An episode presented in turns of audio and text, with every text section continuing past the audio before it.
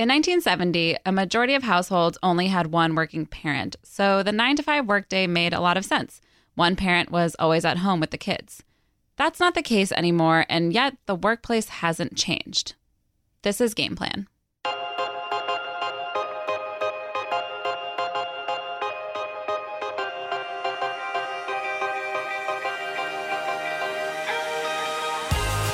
Hi, I'm Rebecca Greenfield. And I'm Francesca Levy. This week, we're talking about how much the working family has changed in the last few decades and how little the workplace has adapted to those changes. So, those statistics I quoted at the top of the show are from an interesting Pew report that talked all about the changing family in America.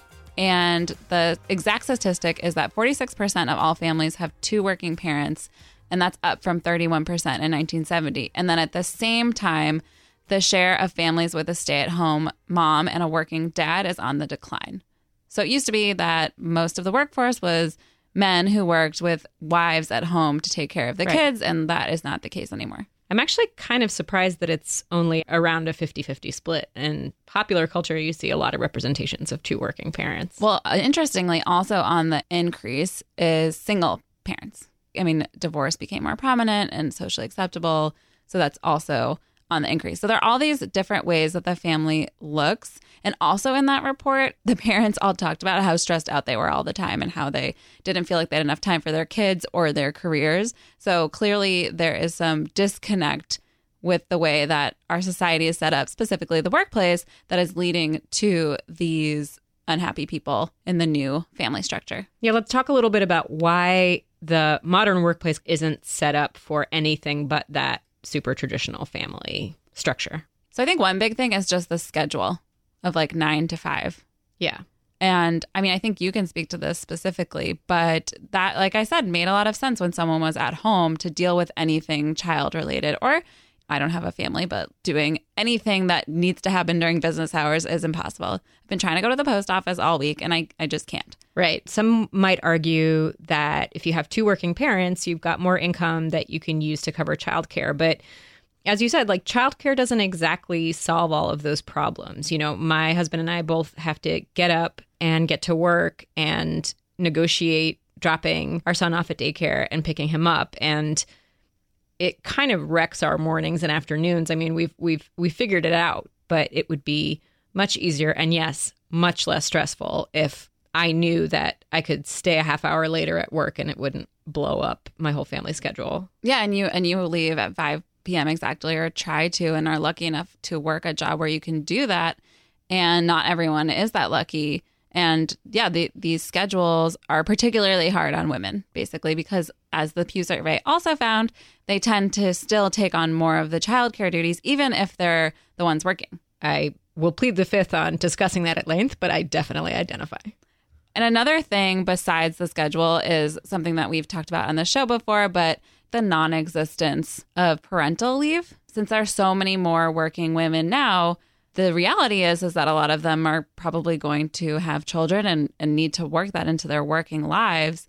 But most companies still don't offer it. And I wrote this story recently about how the rise of parental leave policies is limited to a few high profile companies. So you saw places like Netflix and Amazon offering really generous paid leave packages. But some research showed that this wasn't a national trend and that most parental leave policies are actually getting worse. I, I believe that. I've heard about a lot of people I know who are at well known, high profile companies that have kind of shockingly bad maternity leave policies. And but we've also talked about how it's not just about, even for the companies that do offer a significant amount of paid time off, that's almost not enough. Like there are ways in which your career can be stalled just by taking that time and reintegrating back into the workforce is something everyone sort of expects you to be able to just do without any help. Or not even that. When you do reintegrate back into the workforce, there's all this judgment, even though it's it's the norm. So many people are doing it and still there's this motherhood penalty that women have for having children because they're judged as just not as competent workers. Yeah, I don't remember if I told you this anecdote when we did our episode on parental leave a while back, but a colleague once talking to me about another colleague who had taken maternity leave said sort of conspiratorially like, "Can you believe that she didn't call once to check in with her team?" And I was like, yeah, I can believe it. Yeah. She was really busy. Yeah, it's just the workplace still assumes that people don't have families at home Yeah. to deal with. Yeah. And that that's not its own huge responsibility and job rivaling paid work in scope. And so, since there are these two working parent families, a lot of the childcare might also fall on men now, which is something the workplace also isn't set up for. Hmm. So, hopefully, if two people are both working, then they're also both shouldering the same childcare responsibilities. But obviously, that doesn't happen. And one reason also is because paternity leave is not offered or acceptable. So, I was writing a story about women at Adobe who took maternity leave, and multiple women told me that their husbands had the option to have paternity leave and just didn't take it because Yeah. it's culturally unacceptable because of decades of that just not being the case. Yeah. So even, and I know we have male colleagues here who didn't take their full paternity leave. And I've also heard men say to me, "No, there's not that much for the dad to do in the very beginning." And I, I'm just thinking, uh, yeah, there's plenty. there's plenty he can do. Yeah. Okay, so if our work culture is still basically organized around the idea of working dads and stay at home moms, is the solution then for us to return to that era for moms to just be staying home? I know you don't mean that.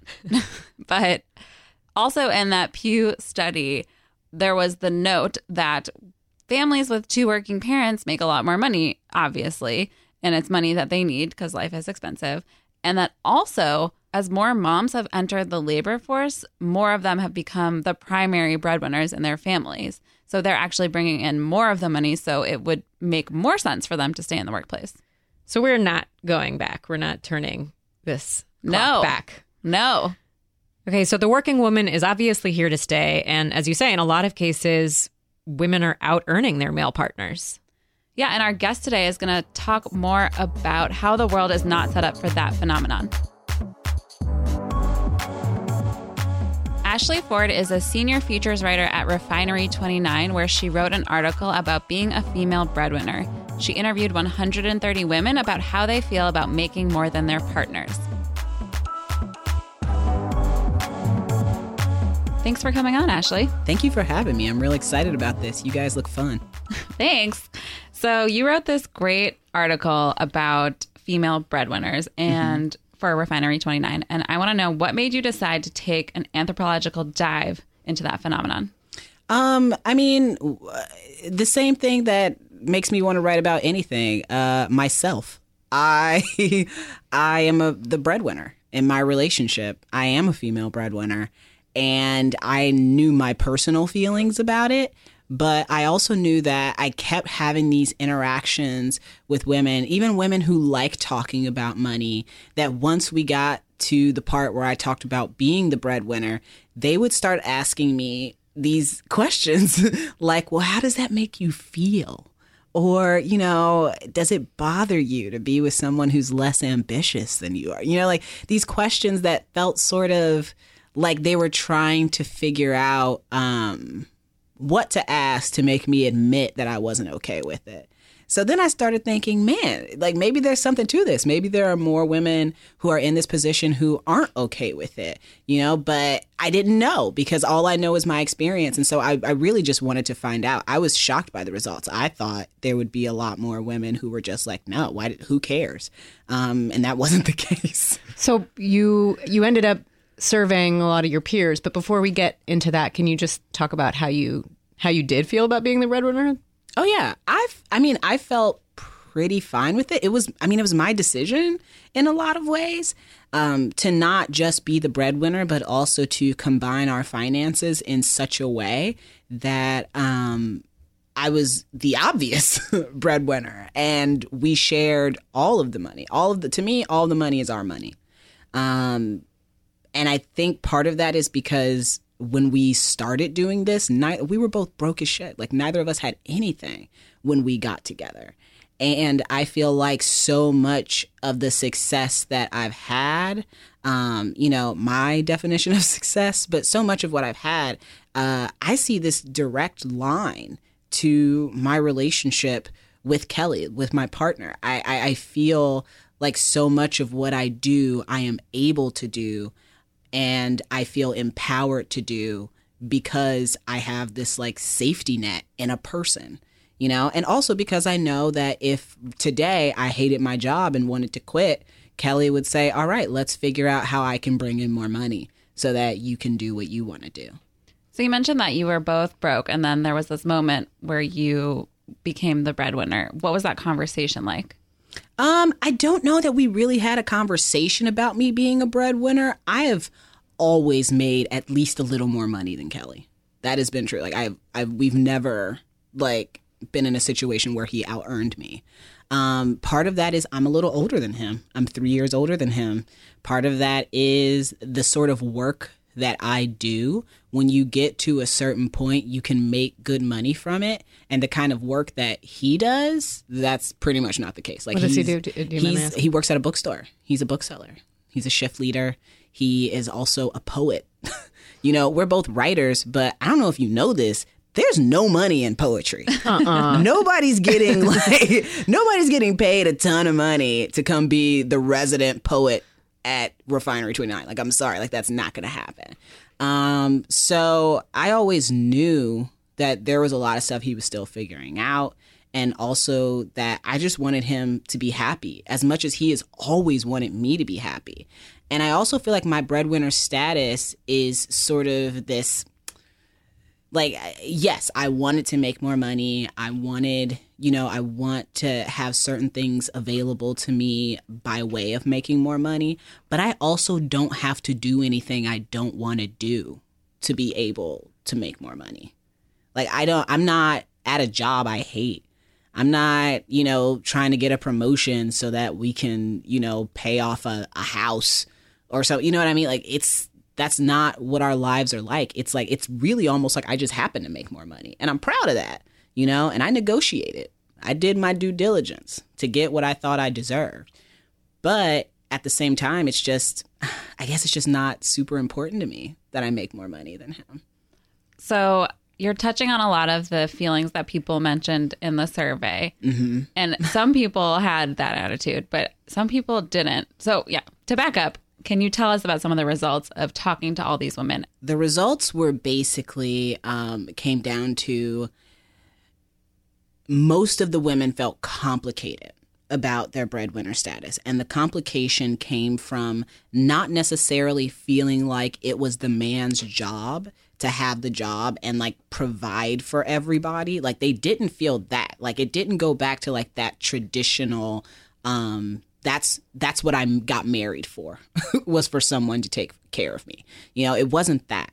The complication that they felt really came from things like, you know, they feel like they were walking a fine line between being a breadwinner and also trying to make sure, you know, um, manage the emotions of the men in their lives so that they didn't feel emasculated. Um, they were also, in a lot of cases, still coming home and doing the majority of housework and anything that had to do with children. Uh, and there's also the fact that, you know, there's this societal expectation. Like it just, it still means something for a man to say, my wife doesn't have to work and that says something about his ability to provide. And it is a it could be a point of pride for a man. Even if it's not a big deal to him it can still be a point of pride. And society is not going to punish him in any way for that being the case. However when you're a woman if you walk into a room and say you know my husband doesn't have to work. He doesn't work because he doesn't have to. I make enough for both of us. I make enough to support our whole family so why should he work like people look at you like you're being duped and you're being taken advantage of. And so these women don't necessarily have the societal perk. They don't have the point of pride that comes usually from society's reaction to being a breadwinner because that perk is reserved for men. It's not accessible to them. You make kind of a subtle distinction between the feelings that some women have about making more money than their partners and the feelings that they have about talking about it. Yes. Can you talk a little bit about that? Yeah. Um, I think, well, from the data that I got from the comments that I saw from these women, um, none of them really inherently felt bad about making more money. None of them inherently felt like there was something wrong with the fact that they were making more money. Even if that was their initial reaction, they would stop and sort of reflect on it and be like, wait a minute, I guess this, you know, is okay. It's not such a big deal. When it started to feel like a big deal, is sort of like the reactions, like the world does not adjust for women who are breadwinners. It, it just doesn't. It also doesn't adjust for men who become like stay at home um, husbands or you know like or work with the kids all day.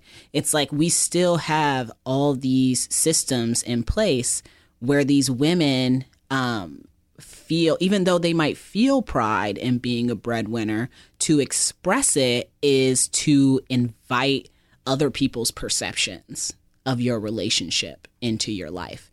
And so when you do express it and people give you those perceptions they throw them at you um, you absolutely end up taking some of that on and you end up it ends up becoming a thing that you know if you don't want to talk about it it's not necessarily because you're embarrassed or ashamed sometimes it's you don't want to talk about it for a lot of these women because you just don't want to have to defend it all the time you don't want to have to constantly be telling people that is not my experience. That is not our experience of being in a relationship where I'm a breadwinner. For us, it is working. I mean, it's exhausting. It is exhausting to do something non traditional and have to explain to people all the time that you're not failing because of it. It's interesting because I think of earning money as liberation. Well, I mean, a mm-hmm. lot of women think of it that way, but reading your story, a lot of these women felt caged in in a way by Oh, yeah. it. Can you talk about that a little bit? Yeah, it's the responsibility factor. To be perfectly honest, it's the feeling caged in is not so much about the actual um, money. It's about the idea that, oh, I am responsible for supporting another person in some cases. If you're a sole earner and also the breadwinner, absolutely.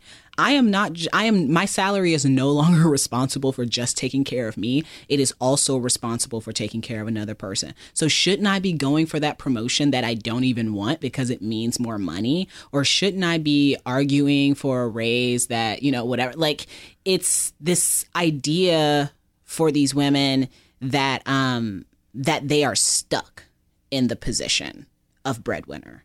And I imagine anybody who is the breadwinner would would have those feelings. Yeah. But it's just that you know, male or female, if you're the person supporting your family, you're gonna you pro- maybe feel trapped by that. But are there different ways that women like process that feeling of responsibility, or the, d- given different messages about it?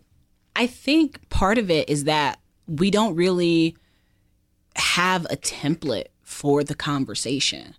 Now, when I, this piece went up, a lot of men tweeted me or emailed me or messaged me, and there were a lot of men saying they had been talking with their friends about the fact that they totally expected to have to support a family someday like off and on, you know, in different ways. Like maybe they weren't talking about explicitly, but they were always under the impression that at some point in their lives they were going to have to support a family. They started talking about these things at like 18, 17, 16. You know what I mean? Like, yeah, well, one day when I, you know, I'm going to get married and, you know, my wife, and I want to make sure my wife can stay home with the kids if she wants to. It's like they start thinking about those things and having those conversations so early. And that expectation is put on them so early that it's just sort of like in their minds, this natural thing of being a man, right?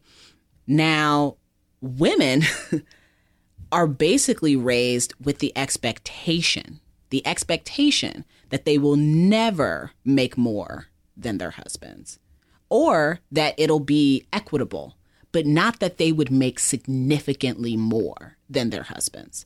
So there's no setup for like, how do we talk about that? How do we talk about the fact that I make more? If I make more, does that mean that I need to make more of the financial decisions? If I make more, does that mean I'm in charge of the money completely? You know, like a lot of women just don't know how to have those conversations with their partners. They don't know how to have those conversations with their friends. They don't know how to have those conversations with family members because nothing in the media, nothing, you know, in conversations we have as young women set us up to believe that that could even be a possibility. So I think it's just this lack of resources and this lack of, you know, conversation that really contribute for these women to the idea that there is something off or wrong or shameful or embarrassing or something that should be hidden or at least you shouldn't talk about it when you earn more than a male partner or spouse. I'm wondering if hearing from all these women and then men afterwards, mm-hmm. did that change your perspective on being a breadwinner at all? It definitely made me stop and really think like because in my mind like I kept thinking about why I didn't feel the same way. And the thing that I kept coming to is I must not feel as complicated about it because I know my partner if I didn't want to be doing what I was doing that made more money, that he would step up and he would help me figure out how we were going to either downsize our lifestyle so that I could do what I wanted to do, or he would help me figure out um, how he was going to make more money so that we could, you know, keep our lifestyle, you know, like whatever. Like I knew that he was not more committed to the lifestyle than he was to me. We would figure this out. And that might mean that he would be the breadwinner at some point, or it might not, you know? But I just knew that we would figure it out together.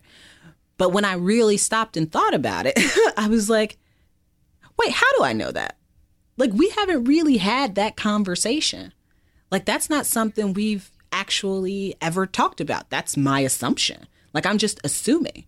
Like, a lot of these women are assuming that their partners would not be helpful or would not want that to happen or, you know, or that they would be stuck. I'm just assuming I wouldn't be stuck. So it definitely made me go home and have that conversation with my boyfriend where I was like, hey, so say I really hated my job and or maybe I wanted to take some time off or maybe I wanted to take a job that, you know, made less money because that would make me happier. You know, how would you feel about that? And he was like, well, we couldn't stay in this apartment. Probably. you know, he was like, but I mean, I can do jobs that make more money. I could have two jobs. Like I could do a lot of things, you know, like he was like like I don't want you to be unhappy. You know, cuz my thing has always been I don't want to come home to a miserable man. I don't care how much money he makes. Cuz miserable, here's the thing and y'all know this is true. Miserable men need everybody else around them to be miserable. Yeah. Agree. They um, need that. But yeah, that that was one thing I really liked from your article was that you were like, this isn't really about money, it's about relationships. It And is I- about relationships. It's about communication. The crux of every single one of the problems that those women had who I surveyed or spoke to was that they either had never really talked about the fact that they were the breadwinner with their partner, even though they had all these internal questions, they never asked them. Like they never actually asked the person they were with, like, do you feel emasculated? Do you feel like you could do more around the house? Do you feel like me making more money makes me less feminine? Do you feel like they had all these ideas and all these worries about how being the breadwinner would and could affect their relationship, and they never actually asked their partner? Well, hopefully this conversation inspires some difficult conversations about money. I'm sure all of my friends who listen to this podcast are going to demand we talk about money. Um, thank you so much for coming on. This was Thank really you for interesting. having me. So, on the face of it, a lot of the women that Ashley spoke to have kind of achieved the feminist ideal. Like, not only are they working and they have working partners who are supportive, and yet they still had all of these negative feelings about it and were kind of weighed down by the cultural associations or what they believe to be other people judging them about their choices. Yeah, it seems like even if you as an individual do the things that you want to do, it doesn't really matter if you're still stuck in the old system. And it reminded me of the story that I wrote recently about Adobe and how they had offered flexible schedules for all their employees, but nobody was really taking them. And that was because they didn't really make it explicit. And so they have this new mandatory program where if you come back from maternity leave or paternity leave or any long leave, you have to meet with your manager and talk about that these flexible schedules exist. So it's it's kind of like we need to explicitly say this system has changed and we are going to let people do it or else the cultural norms will just stick around. Right. If something is what's expected of you, you can't expect people to do all of the work of seeking out these resources or putting themselves on the line to try and do something differently than all their peers are doing it. Yeah. And now it's time for half baked takes. Half baked takes. You can call in with your own half baked take or whatever else you want to tell us at 212 617 0166. This week's listener half baked take comes from Marissa Homer, who tweeted at me My half baked take is that non coffee drinkers deserve some sort of equivalent drink option in the office. Hashtag soda, hashtag crystal light. My response to her was that at Bloomberg, we have at least 35 other drink options and we're spoiled. I feel like I need a little bit more information about this half baked take because I want to know if she means other caffeinated beverages, like if you're a, if you're someone who still needs a caffeine kick, but you just coffee's not your thing, or if she works in an office where there's only coffee and like water. I think it's that. That's a drag. Yeah. You should have Fresca or something. Yeah, agreed. Good half big take. All right, Francesca, what is your not fully formed idea that you'd like to share with the world? Uh, I would like to talk about the vexing office etiquette around free office food. It feels like we just came to the end of Girl Scout cookie season, which was like roughly eight months long. I don't know what happened where Girl Scout cookies are now available constantly, um, but there were Thin Mints everywhere. And our office is very big and spread out. And there's a lot of parts of the office where, like, you might not know anybody that works in those few rows. But you'd be walking by those rows, there'd be a little bit you know, some cookies, some whatever saltwater taffy somebody brought back from like Virginia Beach. And it's sitting out there and you want to take it because free food is more delicious. But then you have to you have to slow down and kind of fiddle with the wrapper and get it out and eat it and you start to feel really conscious that you don't know who put the food there. Anyway, I don't really have a solution for this. I think that whoever provides the food should be sure to add a sign that says please take. Maybe please take, comma, anyone. Or put the cookies out on a plate so you don't feel like a thief. I think Yeah. that's your problem. Yes. You feel like Yeah. you're doing something wrong when that food is Make yours them- for the taking. Make them more accessible.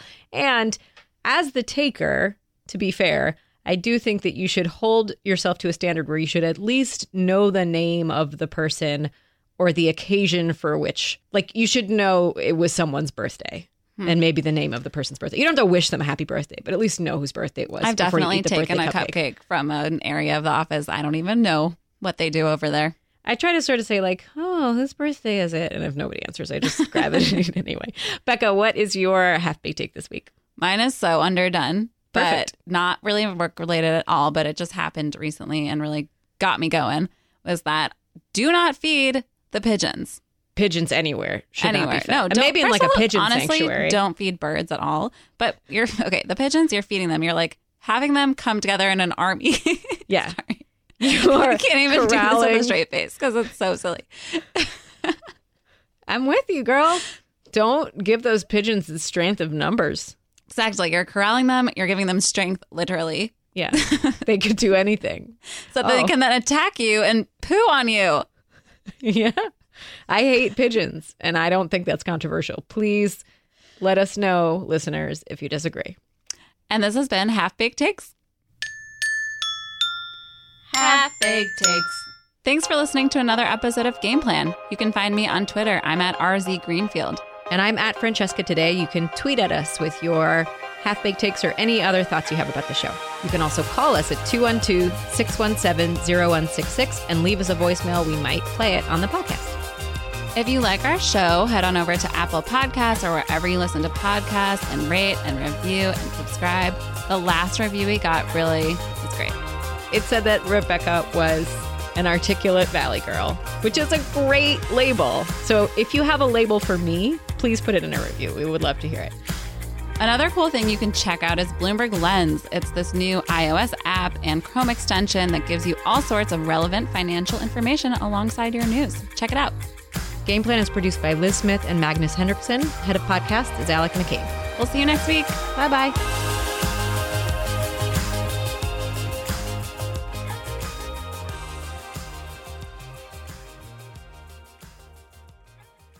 As a child, I literally ate like mouthfuls of salt as a snack.